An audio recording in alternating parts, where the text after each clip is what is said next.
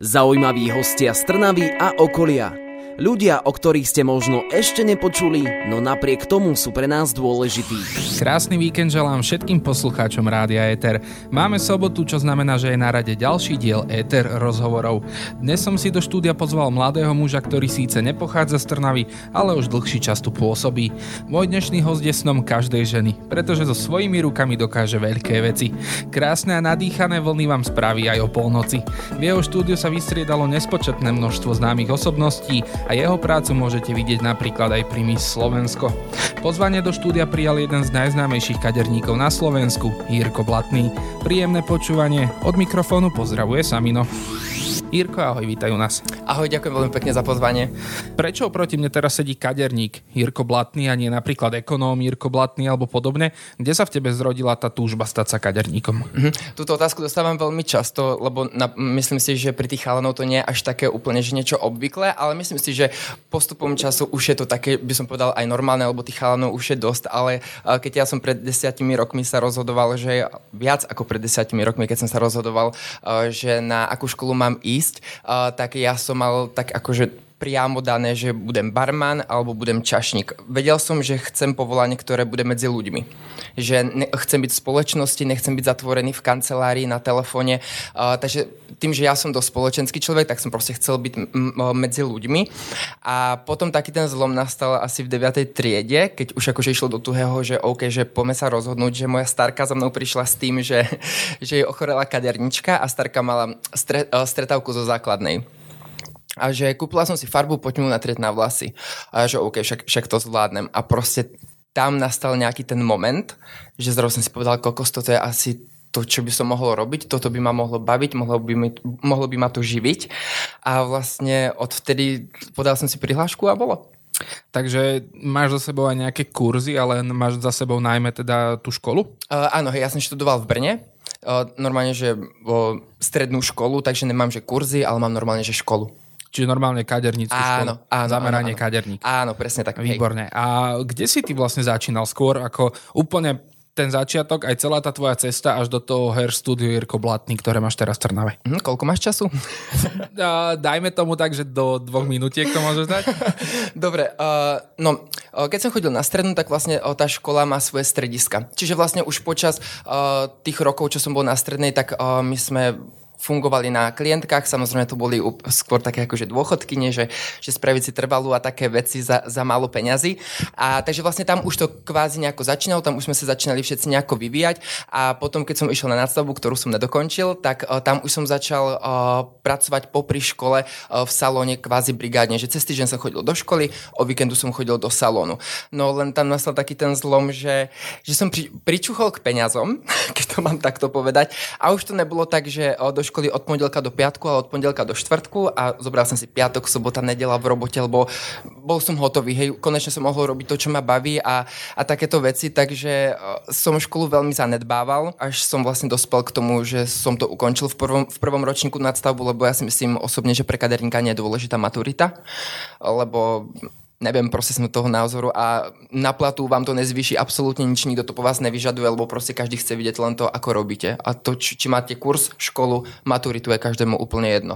Takže takto som tam bol a potom som dostal takú ponuku sem na Slovensko kde som vlastne pracoval pre jeden salón približne dva roky, ale to sa mi nejakým spôsobom tam nepáčilo, lebo to nebolo niečo podľa mojich predstav, nefungovalo to tam tak, ako by som si predstavoval, až som, až som sa teda rozhodol, že, že poďme spraviť niečo svoje, lebo ja som si to vlastne zoznámil so svojím priateľom, ktorý, s ktorým teraz budeme 10 rokov. A vlastne spolu sme nejakým spôsobom dali eh, hlavy dokopy a hlavne on prišiel s tým nápadom, že vidím, že, že ťa to nenaplňa, že si nejakým spôsobom tu v, v tomto salóne trápi, že poďme niečo spraviť, poďme to zmeniť a ono to vyšlo. A vlastne potom sme spravili vlastne salón, celé sa to vlastne premenovalo a tak už tá cesta sama išla. A tak to tu je. A ako Hej. som spomínal aj v úvode, ty nepochádzaš z Trnavy, mm-hmm. už si to teda mohli asi aj vypočuť a všimnúť aj naši posluchači. tak odkiaľ teda pochádzaš a prečo práve Trnava? Uh, ja pochádzam z Moravy, z takej malej dedinky, ktorá sa volá Šepkovice. Určite to nikomu nič nehovorí, ale konkrétne je to takto. Takže a... ty si Čech. Moravák. Prepač, Moravák. Mora, ale áno, áno, hej, hej, hej. Uh, áno, som Moravák a, a jak som spomínal, vlastne ja som dostal som ponuku ísť. A tým, že som mal 20 rokov, tak som si povedal, že však nemám čo stratiť, kedykoľvek sa môžem vrátiť domov. Dvere tam mám vždy otvorené, môžem tu byť rok, môžem tu byť pol roka a môžem tu byť 10 rokov, ako som tu teraz. A keď si už tu tých 10 rokov, mm. určite tie krásy Trnavy máš napozerané aj okolia. Čo sa ti najviac páči na Trnave? Ja keď som sem prišiel, tak aby som bol úplne úprimne, sa Trnava nepáčila. Hej, naozaj, pred tými desiatimi rokmi bolo to pre mňa také nezaujímavé mesto a, a to bol taký ten impuls, že chcem tu byť, že a dal som tomu šancu, však OK, ale musím povedať, že za, za tie roky, čo som tu, Trnava sa nenormálne zmenila. Trnava je jedno prekrásne mesto. Ja som veľmi rád, že, o, že, že tu žijem, lebo dostával som aj ponuky do Bratislavy. Samozrejme, že ma to nejakým spôsobom lákalo, že veľké mesto, však bol som zvyknutý v Brne napríklad, ale som rád, že, že som počúval neviem čo ale, a že som tu, lebo páči sa mi tu, je Trnava je krásna a čo sa mi páči najviac, najviac sa mi asi páči to námestí. je pekné, musíš sám povedať, ale mysl, alebo ľudia, čo žijú v Trnave, tak myslím si, že, že máme byť na čo hrdí a na čo pyšní, lebo naozaj je, to prešlo veľkou zmenou. Ale páči sa mi presne, že ty aj teda ako Moravák, alebo dajme to teda ako Čech, mm-hmm. ale viem, že ako Moravák, mm-hmm. tá Trnaučina ti dosť odpustí. Aj akože čo sa týka áno, týchto, ináč týchto to je, vecí. To je straš, áno, to je strašne veľká výhoda tohto, že vlastne tu v Trnave sa rozpráva tvrdo. Aby som napríklad povedal pravdu, čo som tu 10 rokov, ja, ja nejako nepočujem rozdiel že medzi ja neviem, Trnavákom a niekto, kto býva napríklad na strednom Slovensku. Kedy počujem fakt, že rozdiel je, je, že západ a východ. Hej, tam už to cítim, ale na tom stredu, že, že vôbec mi to nejako nepripadá prípada, že to niečo iné, ale presne toto mi vyhovuje, že teda keď v Trnave sa rozpráva tvrdo a ja už som nejakým spôsobom prešiel na tú slovenštinu, aj keď nie je 100% a nie je to niečo, že, že chcem rozprávať slovensky, lebo, lebo som tu, lebo tu žijem, ale proste tým, že tú češtinu tu nepočujem. Nemám sa s kým o tom rozprávať a tým, že tie dva jazyky sú si tak veľmi podobné, že proste sa to tak lepí, lepí, lepí, až som prešiel nejako na tú akože slovenštinu. Už sme trošku načrtli do toho vzniku toho tvojho salónu. Mm-hmm. Ty v tom svojom salóne ale nepracuješ sám, máš tam aj svoje kolegyne. Uh-huh. Ako vyzerá taký nábor tých kolegyň do toho salónu? No ináč je to momentálne veľmi aktuálne, lebo uh, sme mali príjmace pohovory, alebo ako by som to nazval, uh, tak to prebieha tak, že vždy, vždy to rozdelíme do takých pár kôl kedy to začína úplne tak klasicky, že si dáme taký ten osobný pohovor, že sa porozprávame, že my si povieme, že čo vyžadujeme, rovnako druhá strana si povie, že ako si asi predstavuje robotu u nás a, a takéto veci, nejaké tie podmienky, aké u nás sú. A vlastne keď nám nejakým spôsobom za tú krátku chvíľku ten človek, alebo väčšinou je to teda slečna, uh, padne do oka a vlastne aj povahou a týmto všetkým, tak vtedy si pozveme na druhé kolo, kde už vlastne pracuje, kde už ukazuje, čo umí, alebo čo vie a už je, iba jej proste povieme, že čo chceme vidieť a robí. A tak to sú vlastne ďalšie dve kola týchto praktických a vlastne na konci na konci sa niekto vyberie. My sme sa smiali na tom, že to je taká jedna reality show, že každé kolo niekto vypadne a niekto zostane. Tak teraz sa nám podarilo uh, dve veľmi šikovné kočky uh, zobrať k nám do týmu, tak od 1. maja nastupujú. Tak sa veľmi tešíme na to. Čisto keby si sa mohol tak zamyslieť a porovnať tie vlasové salóny tuto na Slovensku, mm-hmm. myslíš si, že máš taký možno vyšší nárok na tie zamestnanky? Akože určite viac ako kaderníctvo viera, hej, niekde na okolo, to je jasné, ale že Mm-hmm. Či akože si myslíš, že si taký tvrdší, či máš také vyššie požiadavky, lebo aj tvoj salón musí splňať nejaký vysoký štandard, ktorý nechceš prekročiť. Áno, aj to presne tak, ako si povedal. Určite mám, mám takú tvrdú ruku v tomto, lebo snažím sa tu niečo budovať a nechcem, aby mi to niekto v priebehu pár mesiacov proste celé zničil, lebo je to veľmi jednoduché pokaziť niekomu vlas, vlasy, hej, to, to je asi normálne. Takže áno, určite pri tom výberu sme naozaj že taký dosť poctivý a tvrdí a naozaj sa pozeráme na, na každý jeden detail. My sme napríklad chceli teraz zobrať tri kočky, ale nepodarilo sa. Zobrali sme dve, lebo presne sme nechceli spraviť niečo, že na silu, aby sme potom, to, potom toho nebanovali, že chceli sme hrbr a potom sa nám to nejakým spôsobom vráti v zlom. Ja, no, Takže... ono, ono, ten salón vlastne nesie tvoje meno, o to je to aj horšie, nie si tam ty totiž to sám, iba ktorý Áno, to striha, ako to teraz uh, práve spomíname. Keď som žena a chcem sa dať ostrihať k tebe do salóna, viem si aj špeciálne teba vybrať, alebo uh, je to iba nejaké také zadelenie podľa toho, kto má kedy čas? Mm, už dva roky to u nás funguje tak, že ja nové klientky nepríjmam. lebo už som nejakým spôsobom časovo úplne že vybukovaný a bohužiaľ ten deň nevieme natiahnuť. A tiež potrebujem nejaké svoje súkromie a nemôžem robiť od rána do, do noci len, aby som ulahodil vlastne všetkým a nejakým spôsobom, spôsobom zanedbával seba, priateľa a tieto všetky veci, takže pred dvomi rokmi sa to vlastne celé takto stoplo a ku mne teda zatiaľ, zatiaľ nie, ale konkrétne akože celkovo do salónu, tak nové klientky priberáme to áno. Ale stojíš si za tým, že tá kvalita tam je aj taká, aj keď mm. ich eh, nestriaš ty. Som si 100% istý, lebo, lebo musia robiť minimálne tak dobre ako ja. A to, to sa nám zatiaľ darí. A keby náhodou sa ti možno, že podarí zobrať eh, nejakú novú klientku, aj keď si teda povedal, že nie, mm-hmm zaplatila by viac za to, že ju strihaš ty? Alebo máš fixné ceny pre celý salon? Uh... nie, nie, nie, ja len rozmýšľam, že ako to poviem. Uh, vždy, keď je, máme niekoho nového, tak je s cenami inde, ako som napríklad ja alebo nejaká kolegyňka, ktorá už je u nás nejaký ten rok. Je, je to hlavne aj z toho dôvodu, že samozrejme potrebuje si získať nejakú klientelu a aj z toho dôvodu, že stále sme si vedomi toho, aj keď sme si s ňou 100% istí, stále sme si vedomi toho, že je nová a že sa môže čokoľvek, čokoľvek stať a nebudem ani hovoriť, ani ja nie som 100% a proste niečo sa stane, ale proste snažím sa robiť maximum preto, aby som to nejako vyriešil k spokojnosti klientky a, a mojej spokojnosti. Takže tie ceny sú tam rozdelené len vtedy. Ako náhle my nadobudneme taký ten pocit, že, že proste na našej úrovni, na, takto, tak uh, ide na vlastne moje ceny. Takže uh, nie je to rozdelené tak, že, že som ja, potom je nejaký senior, potom je nejaký junior, tak ako to býva v niektorých salónoch. Takže ako náhle všetci dovršíme nejak, nejakú úroveň, ktorú ja vyžadujem, tak vtedy sme všetci na rovnakých cenách. Lebo nemám rád to, keď niekto niekoho ponižuje, ne, neviem, či je toto správne slovo, ale keď uh, ja si tu idem zo sebe hrať šéfa a preto budem robiť vlasy o 100 eur drahšie, keď viem, že ty ich spravíš tak isto ako ja a vieš, nie som taký, nie som taký ten typ šéfa. Mm, takže si akože tak nejak nestojíš za tým, akože za tým svojim menom a salónom áno, ale za tou svojou osobnosťou a takým tým svojim egom, že som lepší, lebo mám viac skúsenosti alebo niečo podobné a preto by som mal byť drahší, tak to mm, určite ab- nie. Mm, absolútne nie. A viem, že vo veľa salónoch to takto chodí, ale um, ja chcem proste, aby sme si všetci, všetci v tom salóne boli rovnocení a aby tam nebol presne ten pocit z druhej strany, že ok, ty si tu ideš na niečo hrať a pritom možno ja robím lepšie vlasy, hej, by si povedala tá uh, kolegyňka. Takže my to máme takto nastavené a ja si myslím, že je to úplne v poriadku a myslím si, že aj tie klientky uh, to tak akože privítajú, že je to proste fajn. je to veľmi milé a veľmi pekne vysvetlené. Tebe sa už podarilo teraz otvoriť mm-hmm. opätovne našťastie, ale ako teda teba ovplyvnila pandémia koronavírusu? No my sme boli zatvorení 4 mesiace, približne od polky decembra vlastne až do minulého týždňa, vlastne minulý týždeň sme nastúpili po 4 mesiacoch.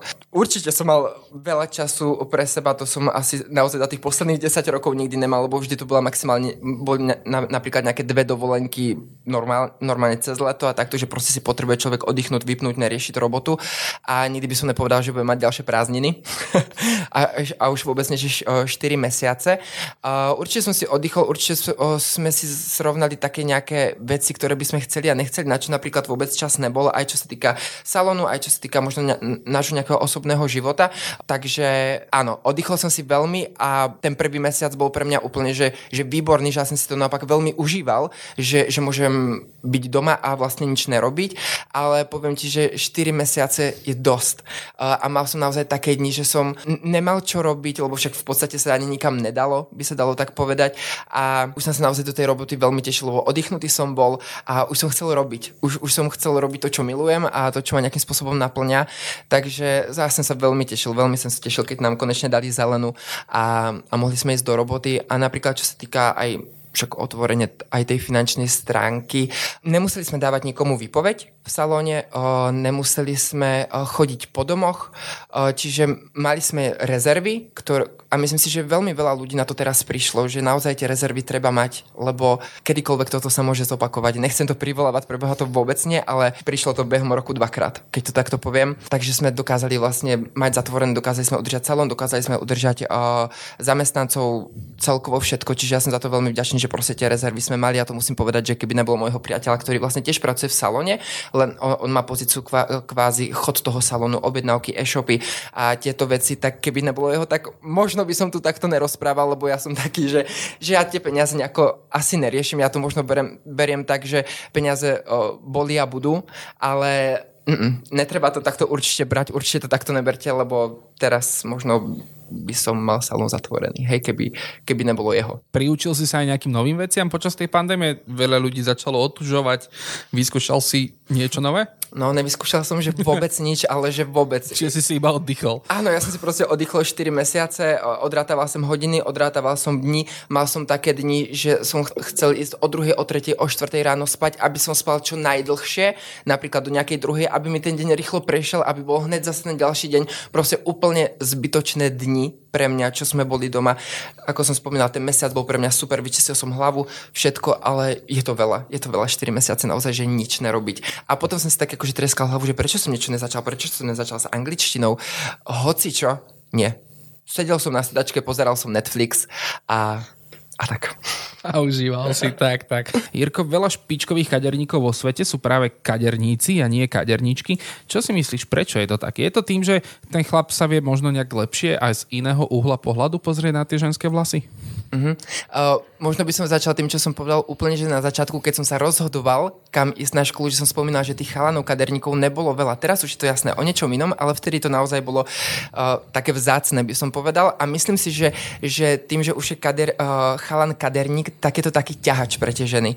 Lebo uh, oni chcú vyskúšať niečo nové, sú tomu otvorené, bolo to pre nich niečo iné, že, že chalan bude umývať vlasy, chalan, chalan ma bude strihať. Takže ja si myslím, že v tomto chalani majú jednu veľkú výhodu, že už iba to, že, že som chalan kaderník je nejakým spôsobom ten ťahač, čo som spomínal. A myslím si, že aj my chalani máme takú takú možno väčšiu predstavivosť o tom, čo sa chalanom páči že, že Inak, si áno. ženu vieme tak akože predstaviť, ako by sa mne, mne tá žena páčila, keby bola keby moja frajerka. Áno. Alebo áno, presne tak, že nehovorím, jen to nehovorím, že, že ženy sú zlé kaderničky. Absolútne je veľa špičkových žien kaderniček, ktorých o, robotu aj obdivujem a všetko, ale myslím si, že my chalani v tomto máme proste takú výhodu. Je to, je to podľa mňa rovnaké, ako keď sa povie, že, že chlap vie uh, lepšie variť. Lebo to vie uh, lepšie ochutiť, lebo si tam pridá niečo nové, čo možno by žena nespravila. A myslím si, že veľmi, veľmi podobné podobné to u nás ako chalanu kaderníkov. Áno, ale inak je veľmi pekné, že práve sú také tie zaužívané stereotypy ako kadernička žena, presne ak spomenul kuchárka žena, ženy patria do kuchyne, tieto veci, Áno. ale pritom v tých naozaj, že top profesiách sú väčšinou tie úplne, že mimo stereotypné pohlavia a tie opačné pohlavia sú tam, ktoré by tam mali byť zaškatulkované. Áno, Takže uh-huh. je to také búranie mýtov. mýtov. Máš svojich obľúbených kaderníkov, ktorých uznávaš a ktorých tvorba, alebo teda to, ako strihajú sa ti to páči? Uh-huh. Tak keď sa pozrieme napríklad uh, k našim susedom, tak tam sa mi veľmi páči práca Miša Zapomnela, ktorý má tiež svoj vlastný salón a ten má naozaj tú robotu prekrásnu, je to veľký profesionál a keď mám spomenúť napríklad niekoho tu zo Slovenska, lebo absolútne mi to nerobí problém niekoho pochváliť, tak je to určite Patrik Suši Veselý. A niečo také celosvetovejšie možno? Celebritné, alebo to nesleduješ? Zostávaš mm. na tej takej československej scéne? Uh, sledujem, ale aby som ti pravdu povedal, ja mám na neho úplné nervy. na toho kaderníka, ktorého sledujem. On sa volá Mounir, tebe to určite nič nepovie, možno veľa ľuďom, čo toto počúvajú, ale uh, je to presne taký ten kaderník, ktorý vie z černých vlasov spraviť akože platinu, čo je nereálne a, a aj on vie, že je to nereálne a väčšinou tie videá, ktoré pridáva, tak sú zostrihané z viacerých návštev, ale pre tie klientky to pôsobí ako jedna návšteva a robí to dobre je to jeho nejaké know-how, je to niečo, čím sa vlastne prebajoval a myslím si, že veľa kaderníkov a veľa žen ho obdivujú a chcú ho navštíviť, čo majú samozrejme tú možnosť. Uh, takže ja mu to nemám za zle, ale niekedy už mám na neho naozaj nervy, keď mi chodia zákazničky a ukazujú mi jeho robotu vetírka, dá sa to, pozrite sa na toto video, dá sa to. No, takže, takže tento Mounir je taký, že, že fandí mu proste spravil niečo iné, alebo začal to robiť inak presvedčivo a bez ohľadu na toho, že, na toho, ako to robí a akým postup, postupom sa k tomu dostane, tak jeho práca nádherná. Často sa pred pár rokmi pozeralo na mužských kaderníkov v očiach spoločnosti trošku pohrdavo a častovali ich posmeškami, veď asi si tým prešiel. Potom však na Slovensko prišli barbery mm-hmm. a teraz každý druhý mladý chalan chce byť barber. Ako ty vnímaš celý tento boom okolo tých barberov? Ja im fandím Uh, je pravda, že, že mám pocit, že už to robí asi úplne, že hoci kto, že mu proste uh, stačí spraviť nejaký kurz, lebo myslím si, že veľa chalanov za to, za, veľa mladých chalanov, uh, keď sa bavíme nejakých 19-20 ročných, tak za, za tým vidia peniaze. Hej, to, toto si myslím, alebo ako si aj ty spomínal, je to proste boom. Je to niečo, čo tu nebolo, ale pri tomto kedysi dávno fungovalo, proste barbershopy, barbersalóny proste boli.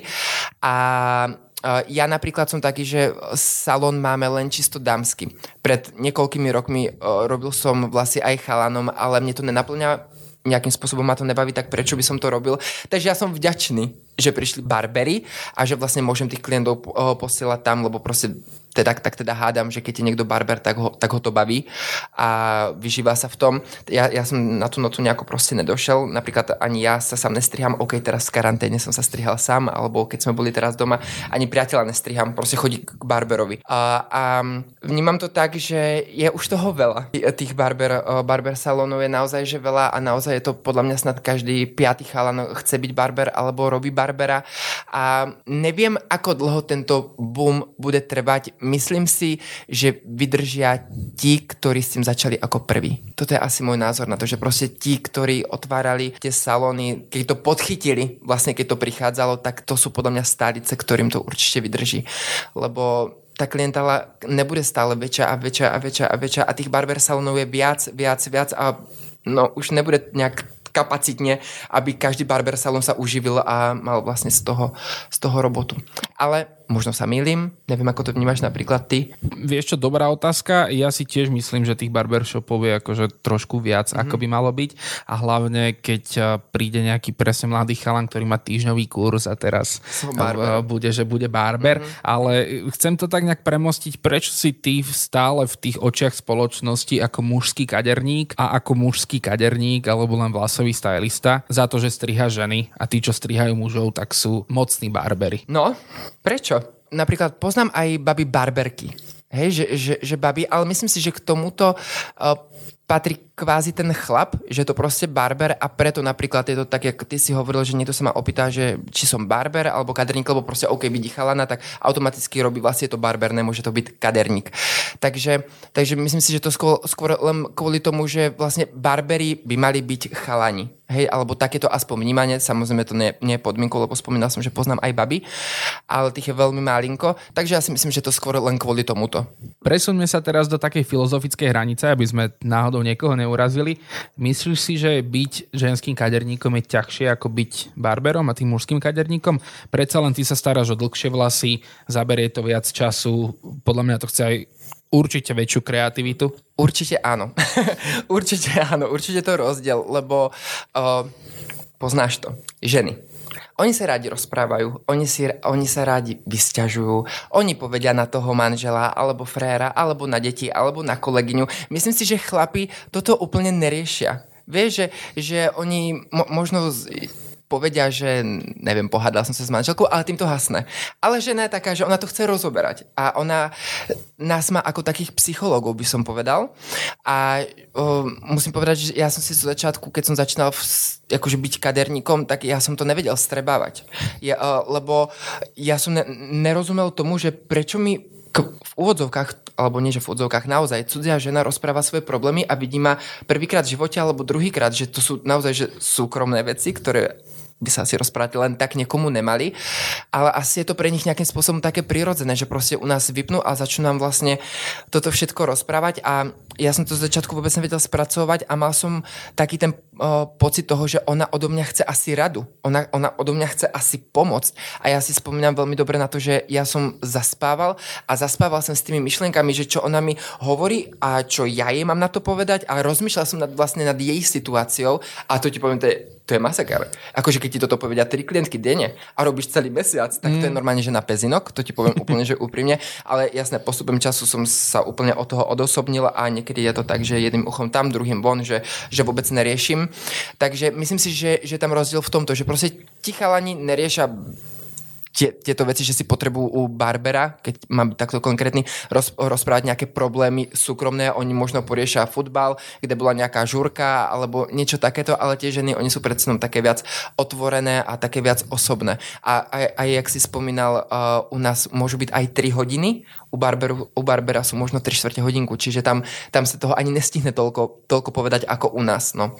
Takže hej, my sme takí psychológovia na milión percent. Takže je to také aj, aj u toho kaderníka, je to také klebetné nielen na nechtoch a e, na, na pedikúre a tak ďalej, manikúre, ale je to teda aj u kaderníka. Ja si myslím, že u kaderníka je to úplne, že najviac tie klebety, to, ty si povedal to slovo, je to tak, je to tak, myslím si, že u nás u kaderníkov je to úplne, že najviac už iba z toho hľadiska, že naozaj u nás tie klientky trávia veľa času. Aj teda, ako si spomínal, jedným uchom, druhým von, ale je to aj také, že ideš teraz možno niekde po meste, po pešej zóne, vidíš tam dve klientky a vieš, že a presne táto má taký problém, táto taký, alebo Jasné. ako náhle vyjdeš von, tak úplne, že stena mm. a vôbec sa to nezaujíma. Mm-hmm, chápem. Keď ma to nezaujíma, tak koľkokrát tú klientku ani nespoznám keď to mám úplne, že keď má byť takto úprimný a takto to povedať, že, alebo ani nie, že, nie, že nespoznám, ale nepamätám si na to, o čom sme sa rozprávali pri poslednej návšteve. Takto, takto, aby som to úplne na pravú mieru, lebo, lebo to teraz vyznelo dosť hnusne. Takže skôr takto, že ne, nepamätám si, o, o čom sme sa rozprávali, keď je to niečo, čo ma naozaj nezaujíma, ale zasa je to také, že keď stretnem klientku, s ktorou už mám taký nejaký vzťah, že, že už to nie je len, že, že už napríklad aj týkáme a že si teda povieme, že, že taký možno kamarátsky vzťah, tak tak jasné, premietne si mi hneď celý scenár, presne viem, že, že kedy, kde, kto, ako, tak áno. Keď už som spomenul to, ako chodíš po ulici, mm-hmm. zažívaš takú tú profesionálnu Áno, presne, povedať. pracovnú degeneráciu, že ideš okolo a pozeráš, že jaj, tam má do gabánu hlavu a takto? Áno, áno, áno. A myslím si, že to je úplne prirodzené rovnako napríklad ako pri zubároch. Alebo, neviem teraz, pri, keď sú nechtárky, tak podľa mňa, tak ako ja mám prvé, že sa pozriem na vlasy, uh, zubár má, že sa pozrie na úsmev a nechtárky majú, že sledujú hned nechty. A myslím si, že to také asi prirodzené tomu našemu povolaniu. Jirko, ako by si sa ty definoval ako kaderník? Kde je podľa teba základ tvojho úspechu? Základ môjho úspechu si myslím, že je moje správanie ku klientkám lebo vlasy dokáže, pekné vlasy dokáže spraviť veľmi veľa kaderníkov, veľmi veľa. Ale myslím si, že to, ako sa správam ku klientkám, že je pre mňa taká pridaná hodnota, že som k ním úprimný, že som priateľský, nie som tam nejaký nafúčaný, že proste keď tú náladu nemám, lebo sme len ľudia, snažím sa to dávať čo najmenej pocíť, pocítiť, stále chcem proste to, aby tá klientka sa u nás cítila dobre a napríklad, keď má napríklad problémy napríklad s tým manželom alebo v robote, že chcem, aby si u nás oddychla a podľa mňa posledné, čo je, sa chce pozerať na skysnutého kaderníka.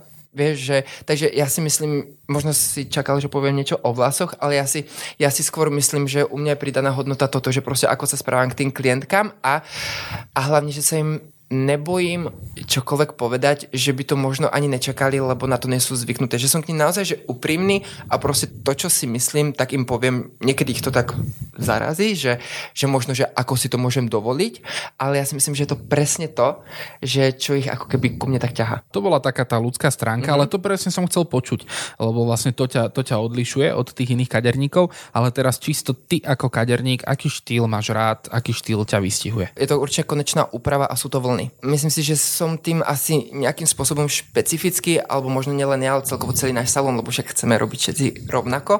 Ale myslím si, že to ono, lebo veľakrát sa stáva takéto, že Jirka, spravte mi tie vaše vlny. A vtedy ja si to tak začnem všetko uvedomovať, že áno, že toto je, toto je to, čo ma možno nejakým spôsobom odlišuje, lebo dajú sa veľmi zle natočiť vlny. A naozaj to nevyzerá, nevyzerá pekne. Takže ja si myslím, že sú to tie vlny. Lebo je to rovnako, že však nafarbiť vlasy OK, dokáže to veľmi veľa kaderníkov veľmi dobre, ale myslím si, že tá konečná úprava je to, čo, čo je u nás nejakým spôsobom špecifické, lebo si povedia, že keď je niekto u nás prvýkrát, že, že odišla som inak, upravená, možno s rovnakou farbou, len inak upravená ako tam, kam som chodievala. A to je podľa mňa to. Čiže skôr by si sa v tomto smere preorientoval na toho vlasového stylistu ako na toho kaderníka. Mhm, ale pokiaľ sa bavíme o technike, tak určite baláš. A to ti určite teraz nič nepovedalo. A ver, že ja som sa pripravoval na teba a hovorí mi to niečo. Čo si myslíš, že potrebuje dobrý kaderník, aby sa stal lepším kaderníkom? Určite to tá osobnosť, ako sa dokáže ten kaderník správať ku klientovi, to, to, však už som to tu celé popisoval, že aký si myslím, že ten rozdiel, ale je to určite aj v tej technike, lebo tie techniky sa menia. Uh, menia sa nejakým spôsobom trendy, aj keď ja veľmi nie zastancom trendov, lebo myslím si, že každý mal na hlave, na hlave alebo na vlasoch nosiť to, čo mu svedčí a nie to, to čo je trend lebo však logicky, len to si veľa žen ešte nejako neuvedomuje. Aj k tomu sa dostaneme ešte. Áno, hej. Takže urči, určite to, musíme sa stále zlepšovať v tej technike, lebo stále prichádza niečo nové a niekedy sú tie klientky o krok vpred, že vám ukážu niečo, že aha, tak to som asi ešte nejako nezaregistroval, že oni vlastne hľadajú, že, že naozaj určite treba sa stále zdokonalovať, lebo keď kaderník zostane na jednom bode a povie si, že toto mi stačí, k tomu, aby som sa nejakým spôsobom uživil a aby som bol spokojný, tak to je zle. To je podľa mňa veľmi zlé a tá klientela jeho to pocíti, lebo niekde inde uvidí úplne niečo iné a prejde tam mm-hmm. a mhm. stratí klientku. Takže je to úplne aj, dajme tomu, že bežné, že tie klientky ako keby odchádzajú od tých svojich kaderníkov mm-hmm. po mhm. nejakom čase? Určite, určite. A stalo sa to aj mne, však ako ja, ja som hovoril tiež, že nie som 100%, stalo sa to aj mne, ale stalo sa aj to, že sa vrátili. A to bola taká, taký pocit, že vlastne neviem, čo si o tom mám myslieť. Vieš, že, že či mám byť rád, že, že sa vrátila, lebo proste s tou robotou bola spokojná, ale možno už ku mne chodila dlho a chcela niečo nové, lebo je to úplne normálne a prirodzené, mám to aj ja pri niektorých veciach, ale poviem ti pravdu, keď sa mi to stalo prvýkrát, tak som nevedel, ako sa k nemám správať. Lebo bol som na jednu stranu taký dotknutý, že však chodila si sem niekoľko rokov, mohli sme sa o tom porozprávať a nie to proste len také akože seknúť a potom sa vlastne ešte vrátiť a, a tváriť sa, že sa nič nestalo. Hmm. Takže to som tak akože nevedel, ako sa k nej postaviť a, a a existuje taká nejaká nevraživosť medzi tými kaderníkmi, že možno práve ona tým, že odišla, tak on teraz povie, že a ty si bola u Blatného, ako to robí Blatný a teraz niečo takéto. Mm, Blatný alebo... to robí hlavne zle. hej, hej, áno, áno, je to tak a je mi to veľmi lúto, že to tak je, lebo spomínal som, že ja absolútne nemám problém pochváliť robotu iného kaderníka, tu zo Slovenska, kľudne aj tu z Trnavy, naozaj s tým nemám problém. Viem aj odporúčiť, lebo keď napríklad niekto chce ísť naozaj, že vyloženie ku mne. A tak sa ma opýtal, ok, tak mi niekoho odporúčte a tak samozrejme, že koho prvé odporúčim sú moje baby, ale keď, lebo je veľa žen, že oni chcú chalana. Že oni, nejaká žena ich veľmi sklamala, kadernička, a k tým ženám kaderničkám už nemajú absolútne žiadnu dôveru. Tak nemám problém odporúčiť proste toho kaderníka a som s tým úplne v poriadku. Takže bohužiaľ je to, je to medzi nami, povedal by som, že, že dosť silné, že, že niekedy sa to fakt, že dokáže veľmi prehrotiť a čo s tým narobíme? No, no nic s tým nenarobíme. Je to, asi, je to asi len o človeku. Proste keď chce robiť problémy, keď chce robiť nejaké žabomyšie vojny, OK, nech robí, ale ničím si to nepomôže. Stráca svoj čas, stráca napríklad môj čas, keď sa nad tým nejakým spôsobom zamyslím a hlavne stráca svoju energiu a podľa mňa to úplne zbytočné. Nech si každý proste robí, čo vie a čo chce. Ty si to tu už načrtol, ale je to naozaj taká otázka, ktorá zaujíma úplne, že každého. Kto stríha kaderníka? Barber. Barber dokonca. Áno, áno, ja, ja chodím eh, k barberovi, uh, som s ním spokojný a dokonca uh, oproti môjmu salónu, takže o to lepšie, že len vybehnem, ostriham a takže, takže chodím k barberovi. Lebo tým, že my v salóne nerobíme, ako som spomínal, že chalanov, chalanov vlasy, tak my tam nemáme vlastne akože ani strojček. Vieš, lebo Áno, no, nepotrebuješ. Takže, takže chodím normálne tiež k barberovi teraz som nebol, teraz 4 mesiace som sa strihal sám, je to katastrofálne, ale už sa veľmi teším, zajtra mám termín Teším sa na teba, Paťo. Veľmi často k tebe chodí napríklad Dominika Mirgová, spolupracoval si aj s mískami. A aké ďalšie osobnosti ti prešli rukami? Uh, áno, Dominika Mirgová chodí k nám do salónu. Myslím si, že toto leto to bude 5 rokov, čo sa poznáme a čo už vlastne nesme len že klient a, a, a kaderník, ale už naozaj sme, že, že veľmi blízki priatelia alebo patrí do môjho okruhu blízkych priateľov a je skôr takou tvárou nášho salónu, by som povedal, lebo veľa ľudí si nás tak k sebe pripisuje. Vieš, že, že veľa ľudí napríklad pozná mňa vďaka Dominike a, a takto, takže som si toho vedomý určite. Ale keď sa máme baviť tak všeobecne, tak napríklad um, česal som Adelu Vinceovú, Banášovú, uh, Celeste Buckingham, Veroniku Ostrihoňovú, Barboru Rakovskú, Didi Hagerovú, to je konkrétne stále moj, uh, mojou klientkou. Ježiš, teraz si rýchlo neviem spomenúť A oni ti to odpustia. Áno, určite. A, máš ešte trému niekedy, keď k tebe príde takáto známa osobnosť? Mhm, mám, určite mám a vždy si poviem, že to bolo úplne že zbytočné, lebo budem k tebe úplne úprimný, uh, tie ženy verejne známe sa správajú lepšie ako tie v úvodzovkách obyčajné ženy. Fakt. Ja, ja vždy, mám, vždy mám taký kvázi nejaký rešpekt, lebo je tá, tá verejne známa osobnosť stále na očiach, takže vlastne máš tam aj uh, taký ten pocit odpovednosti, že proste pokiaľ pokašleš vlasy, tak je to vlastne zlé, lebo chodí tak a neviem čo všetko. A pak som proste veľmi milo prekvapený. Naozaj sa mi nikdy, nikdy, nikdy nestalo to, že, že by som si povedal tak, to, čo som si o tebe myslel, že si taká a taká, také pravda. Nikdy. Vždy som si dal facku, že nemám proste dávať možno nejaký prvý dojem alebo na niečo, čo niekto niekde povedal a že tomu mám uveriť, že naozaj vždy som mal len pozitívny uh, pozitívny výsledok z toho, alebo ako to mám povedať, že naozaj keď sme tu už prebrali tie známe osobnosti, aká bola taká najznámejšia udalosť, na ktorú si niekoho pripravoval? Myslím si, že uh, môžeme do toho zaradiť o to, odovzdávanie cien, uh, ples v opere, Teraz ma napadla Janka Pištejová, návrhárka napríklad. Mne, mne by to takto časom všetky napadli, ale tým, že som tú otázku nečakal, tak som rýchlo tak spatra. Uh, takže myslím si, že toto, že, že to o to, lebo to je taká asi najväčšia udalosť na Slovensku, čo sa týka odozdávania nejakých cien a ples v opere, tak o tom sa asi nemusíme ani nejako baviť, to je tiež obrovská udalosť. Ty okrem toho, že si kaderník, tak e, je z teba youtuber. máš, máš kanál na YouTube, kam dávaš videá zo zákulisia svojho salónu, ale aj typy a triky na lepšie vlasy, starostlivosť a podobne. Ako toto celé vzniklo? Toto celé vzniklo úplne jednoducho a začalo to, ja sa za to strašne hambím, začalo to e, v prvej vlne, keď sme vlastne boli zatvorení a vtedy sme boli zatvorení len dva mesiace. Neviem si predstaviť, keď sme boli zatvorení 4 mesiace, tak ako teraz, že kam by ten YouTube došiel a čo by som tam ešte pridal, lebo to už bolo presne to, že som sa nudil, že som nevedel, čo mám robiť. Stále som chcel byť nejakým spôsobom v kontakte s ľuďmi a stále som chcel, aby nezabudli na to, že som kaderník. Vieš, že, že mám aj nejaké spolupráce na Instagrame a takto a tým, keď si proste zatvorený, ne, absolútne uh, nemôžeš zrazu vytvárať ten content toho, že pridávaš nejaké premeny, že, že sa rozprávaš o vlasoch. Čiže robil som veľmi často live streamy, kde som mohol, lebo vždy, keď robím live stream, tak uh, sa ma tam pýtajú na vlasy, čiže stále som chcel dávať takéto, že nezabudnite prosím vás, že som kaderník, že nie som influencer, alebo... Takže veľmi nerád by si sklzol do tejto, aj s tými a... spoluprácami, ktoré máš na Instagrame. Chceš si zachovať to svoje gro, že si kaderník, Určite, áno, a nechceš byť influencer, kaderník ani nič podobné. Áno, akože myslím si, že, že veľa ľudí už to tak akože aj nejakým spôsobom vníma a vôbec sa tomu nečudem, lebo myslím si, že, že keď už niečo propaguješ a o niečom rozprávaš a niečo prezentuješ, tak proste nejakým spôsobom tých ľudí influencneš. A nerozumiem tomu, prečo sa na tento pojem alebo na toto pomenovanie uh, ľudia hnevajú, keď ich tak niekto oslovia, alebo proste babi XY však sám vieš, bab žije Instagramom, živí sa Instagramom, lebo je to reklama za reklamou a nemajú radi ten pojem. Tak potom čo si? A to je ako aj youtuberi sú radšej content creatori, vieš, Však, ako youtuberi okay, a podobne. No, dobre. No ale, a vlastne ten YouTube kanál vznikol teda v tej prvej vlne, mal som ho už dlhšie, ale v tej prvej vlne som si ho akože tak rozhýbal, že som tam presne pridával také videá, že o vlasoch, starostlivosť o vlasy, uh, mám tam video o tom, že aby sa nefarbili ženy doma, ako to môže dopadnúť a, a takto, že možno takú akože nejakú výstrahu a Uh, vydržalo mi to asi presne dva týždne.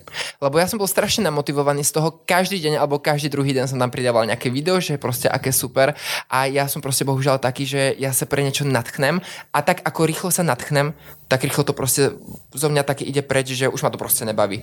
No a teraz vlastne v tejto vlne som tam pridal asi, v tejto druhej, čo sme boli zatvorení, zatvorení 4 mesiace, tak som tam pridal asi dve alebo tri videa a to bolo len kvôli tomu, že vlastne otvárame, aké budú uh, zmeny v našom salóne, keď otvoríme, že priberáme nové uh, kolegyňky. Takže to bolo skôr iba také informačné, ale už uh, nechám to tým, ktorí tomu rozumia, ten YouTube, určite sa nechcem pasovať do nejakého youtubera, to, ešte to by mi chýbalo, ešte toto si pripsať na seba.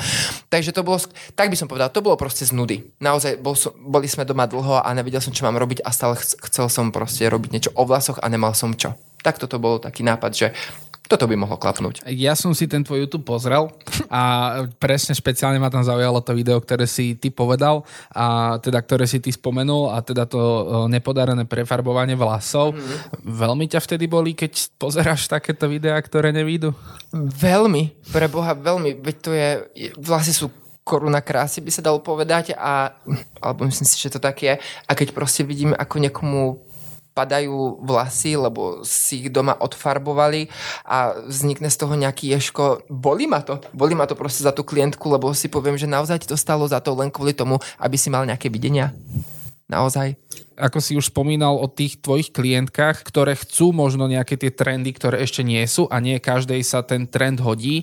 Mm-hmm. Sú tie slovenské klientky také, že vedia presne, čo chcú, alebo častokrát si nechajú poradiť? Povedal by som, že väčšina je taká, ktoré vedia, čo chcú, ale sú aj také, že, že Jirka, neviem čo so vlasmi, že skúste mi niečo navrhnúť alebo poradiť, ale skôr väčšina je taká, že, že idú s konkrétnou predstavou.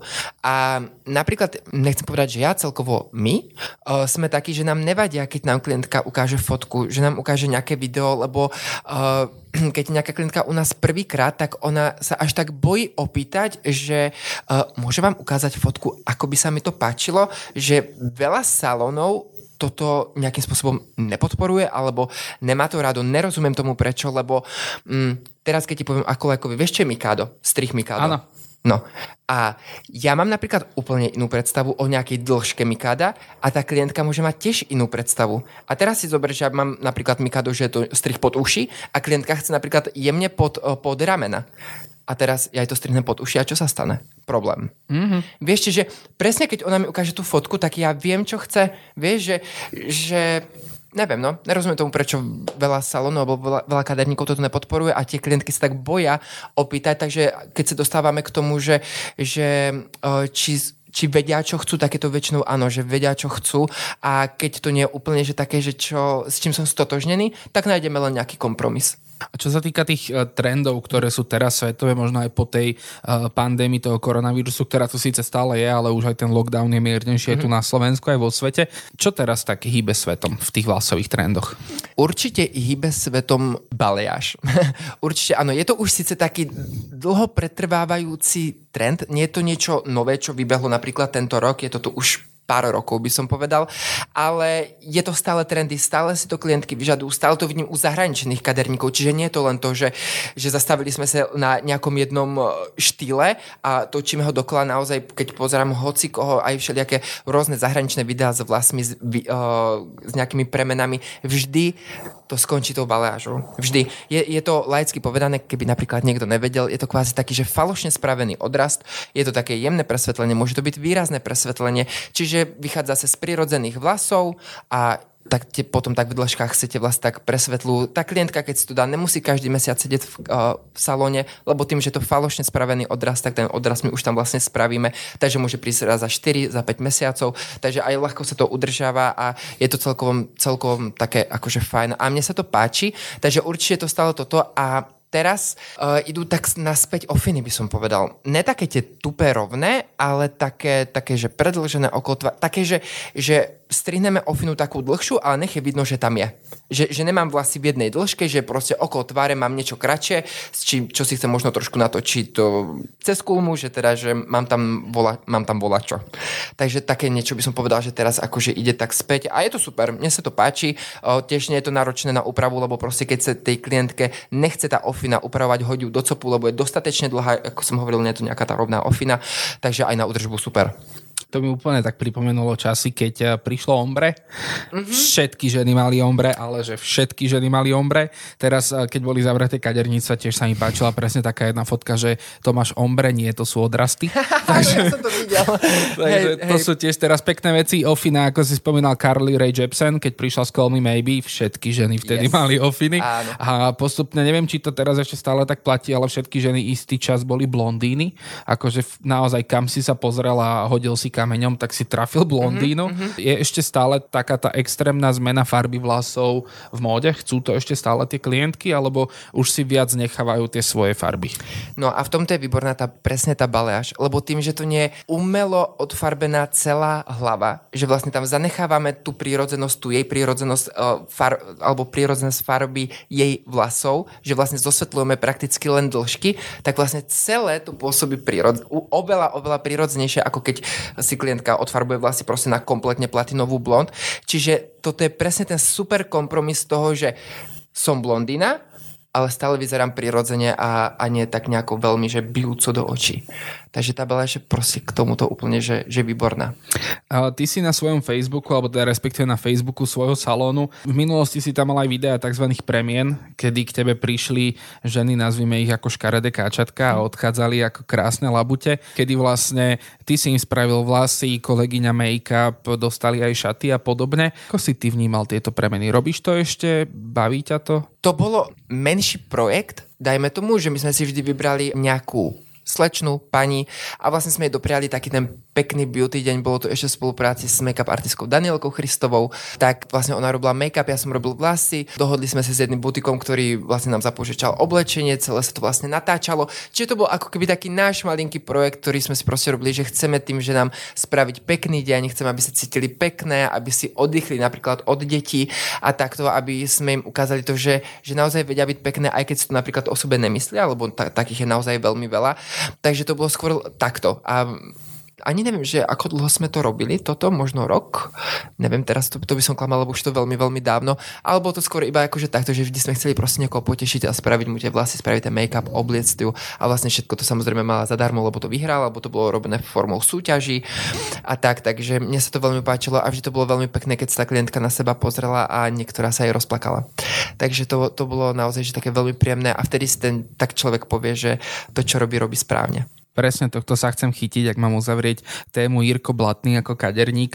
Čo ťa na tom baví najviac? Je to práve taký ten úprimný úsmev na záver od tej, od tej zákazníčky? Uh-huh. Určite áno, je to ono. Presne, ak som to povedal, je to to, že, že ona, ona sa nemusí ani usmiať, jej to ide z očí. A poviem ti, že odkedy sme teraz otvorení, tak to ide z očí každej jednej. že je šťastná, že po 4 mesiacoch má spravené vlasy. Ale áno, je, je, to, je to tak, je to to, čo som hovoril, že robím o, medzi ľuďmi, o, som spoločenský, čiže toto, že už len niekomu spravím ten pekný deň a pekné vlasy a že sa za to poďakujú a že niekedy proste aj tá slza uklapne a že, že vám povedia, že sú spokojné. To, je pro, to vám stačí, aj keď presne máte ten deň, že nechce sami, nechce sa mi do tej roboty vstať, ale potom príde toto a všetko je vynulované a zrazu milujem svoju robotu. Jirko, už sme uzavreli kapitolu teba ako kaderníka. Čo ale Jirko Blatný ako človek? Ako by si sa definoval a opísal? Ako som tu už veľakrát spomenul, že som veľmi spoločenský, takže to určite platí. Som, myslím si, že taký otvorený človek. Myslím si, že nechcem si fandiť, ale myslím si, že, že ľudia ma majú nejakým spôsobom radi, keď sú v mojej spoločnosti, že, že sú radi so mnou, alebo aspoň takto to vnímam. Som dosť citlivý, určite som veľmi, veľmi pracovitý. Teraz si enormne vyťažený, o čo viac si vážim, že si prijal aj pozvanie na tento rozhovor.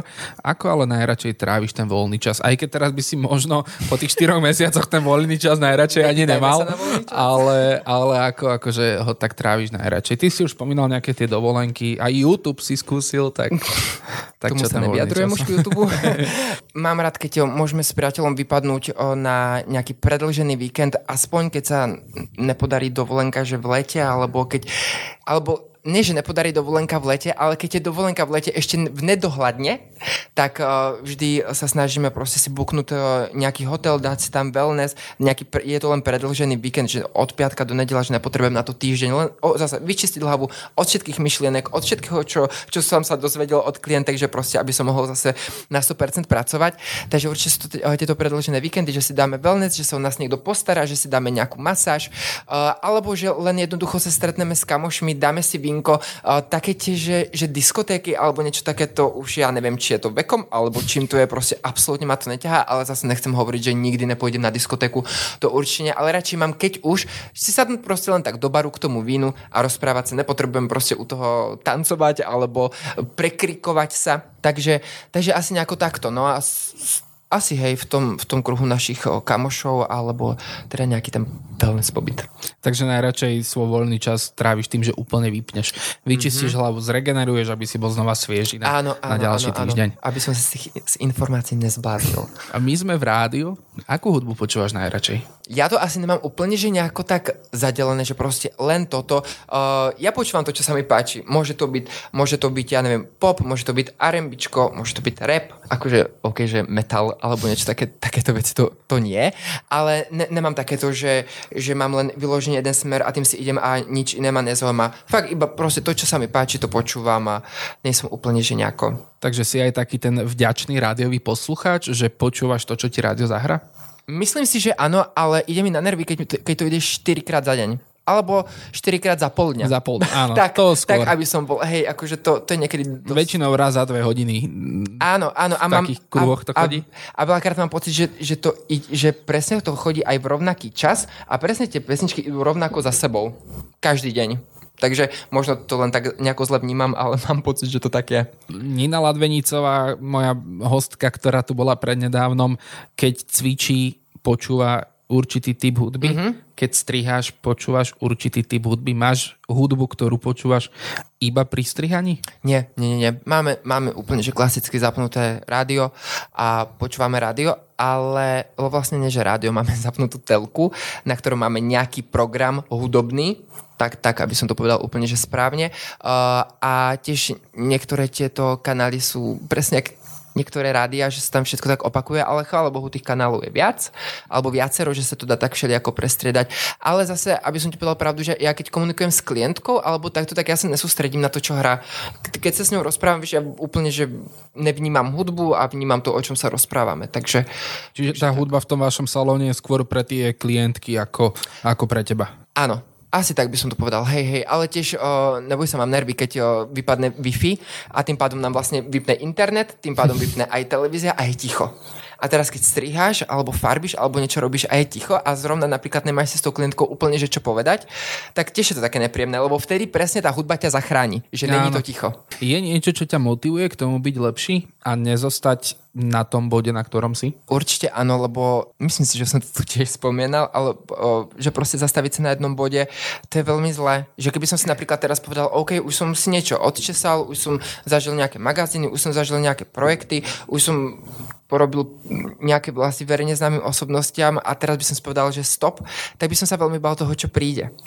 Lebo nemyslím si, že je dobré, keď naozaj človek nejakým spôsobom ambiciozný a stále niečo chce a hlavne tá práca, keď ho baví, tak on musí chcieť napredovať, on musí chcieť stále dokázať aspoň minimálne sám sebe, že, že sa to ešte dá a že, že to nie je koniec, že proste niečo ešte príde alebo tak, takže určite, určite neprestávať na sebe makať. A máš aj nejaké životné moto, ktorým sa riadiš? Je to práve toto, neprestávať na sebe makať? Asi áno. Určite áno. Lebo už sa mi aj stalo párkrát takéto, že asi som vyhorel a poviem ti pravdu, že keď to prišlo prvýkrát, tak som z toho veľmi zlakol. Lebo ja som vedel proste, že toto je to, čo chcem robiť. Aj teraz som si istý, bol som si to, tým istý pred 5, 6, 7 rokmi, ale keď to tuším, to bolo neviem, či minulý rok alebo pred dvomi rokmi, keď prišiel tento stav, z ktorý som nevedel, že ako ho mám spracovať, že čo to je, tak uh, nebolo mi všetko jedno. Strašne som sa toho bal, že presne som dostal kvázi nejakú stopku a že končíme, ideme robiť niečo iné. Fakt som sa toho bal. Bolo to nepríjemné. A keď už sme teda tu v Ether rozhovoroch na Rádio Ether, je niečo, čo by si chcel odkázať našim poslucháčom? Poslucháčkam? Áno, určite. V prvom rade to nech počúvajú toto rádio, to je základ. A potom, eh, pokiaľ by som mohol takto prehovoriť a dostal som ten priestor, tak eh, určite nech zostaneme všetci veľmi pozitívni v tejto dobe, ale zároveň negatívni, lebo uh, myslím si, že toto bola skúška pre všetkých a pre všetkých a myslím si, že pre veľa ľudí ešte to len skúškou bude.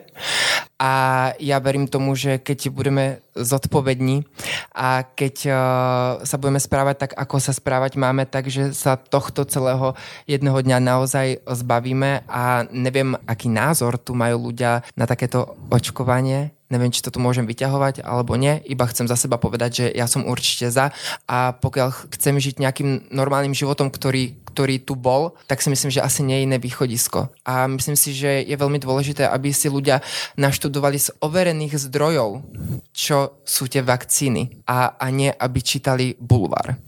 Hej, lebo to tam sú všelijaké také tie teórie, z ktorých mi je asi niekedy aj zle. Čiže naozaj tieto informácie čerpať z overených zdrojov a možno sa aj radiť s ľuďmi, ktorí tomu rozumejú a niektorí si len prečítajú nejaké komentáre, ktoré napísal sused. Takže, takže takto, ja prajem všetkým mm, veľa zdravia, lebo naozaj aj ja som pochopil v tejto dobe, že to naozaj to najdôležitejšie, čo môžeme mať. Buďte k sebe dobrí a majte sa rádi. Takýto krásny moravsko-trnavský odkaz vám posiela môj dnešný host, celebritný kaderník a jeden z najlepších kaderníkov a vlasových stylistov na Slovensku, Jirko Blatný. A Jirko si už o malú chvíľu prejde kvízom osobnosti, tak zostaňte s nami. Stále máte naladené rádio, je teraz s ním Éter, rozhovorí mojím dnešným hostom je celebritný kaderník a jeden z najlepších kaderníkov a vlasových stylistov na Slovensku, Jirko Blatný. A ako som pred malou chvíľou spomínal, aj Jirko si prejde našim kvízom alebo testom osobnosti. Jirko, tiež si tak uh, zastrašene sa na mňa pozrel. Áno, lebo som to nečakal, ja už som chcel len poďakovať. Nikto to nečaká, o toto je vždy krajšie. Je to veľmi jednoduché. Položím ti 10 otázok, ktoré obsahujú dva protiklady a ty máš na to, koľko času len chceš mm-hmm. a budeš si z tých dvoch protikladov musieť jeden vybrať. A možno aj vďaka tomu ťa naši posluchači spoznajú ešte lepšie. OK, tak poďme na to. si pripravený, áno? Mm-hmm, asi mi nič nezostáva. Žehlička alebo kulma? Kulma. Strojček alebo nožnice? Nožnice. Pukačky alebo pinetky? pinetky. Ombre alebo balajáš? Balajáš. Som sa pripravil, ale hrebeň alebo kefa? Uh... hrebeň. Film alebo seriál? No, to je také, že Mm, OK. Uh, film, lebo niekedy nemám uh, nervy na tie seriály, ako dlho trvajú. Takže dáme film. Vaňa alebo sprcha? Sprcha. Káva alebo čaj? Káva. Pláž alebo hory? Pláž. A nakoniec vždy máme taký náš ešte ananásový test. Jirko, ananás na pici, áno alebo nie? Ananás na pici? Akože myslíš pizzu Havaj? Áno. Nie. Nie. Výborne, ja ti tlieskam za túto poslednú odpoveď, pretože ja viem, že ja by som nemal byť taký ten tendečný, ale ja presne spadám pod tú kategóriu, že ananás na pizzu nepatrí, takže preto, Dobre, ti, pre, preto, ti, preto ti ešte raz tlieskam a týmto ti zároveň chcem poďakovať, že si naozaj našiel čas a že si prijal moje pozvanie a že si prišiel sem k nám do ET rozhovorov. Ďakujeme ti veľmi pekne, nech sa ti darí a, a nech vás už teda nezavrú a nech to pokračuje aj naďalej. Ďakujem veľmi pekne a ďakujem veľmi pekne aj za pozvanie. Užil som si to, bolo to veľmi príjemné a odporúčam, počúvajte toto rádio. Ďakujeme veľmi pekne aj my, no a to je už od nás všetko, vážení posluchači. Dobrú chuť k obedu praje Samino a nezabudnite, že Éter rozhovory sú tu pre vás vždy v premiére v sobotu od 12. a v repríze v nedeľu o 13. A ak nás nestihnete v tomto čase, nezúfajte. Sme aj na platforme Spotify, Apple Podcast, ale aj Google Podcast. Krásny zvyšok dňa želám. Hladíte s nami vždy a všade. Zaujímaví hostia z Trnavy a okolia. Ľudia, o ktorých ste možno ešte nepočuli, no napriek tomu sú pre nás dôležití. Éter rozhovorí vždy v sobotu v premiére o 12. a v nedeľu repríza o 13. hodine.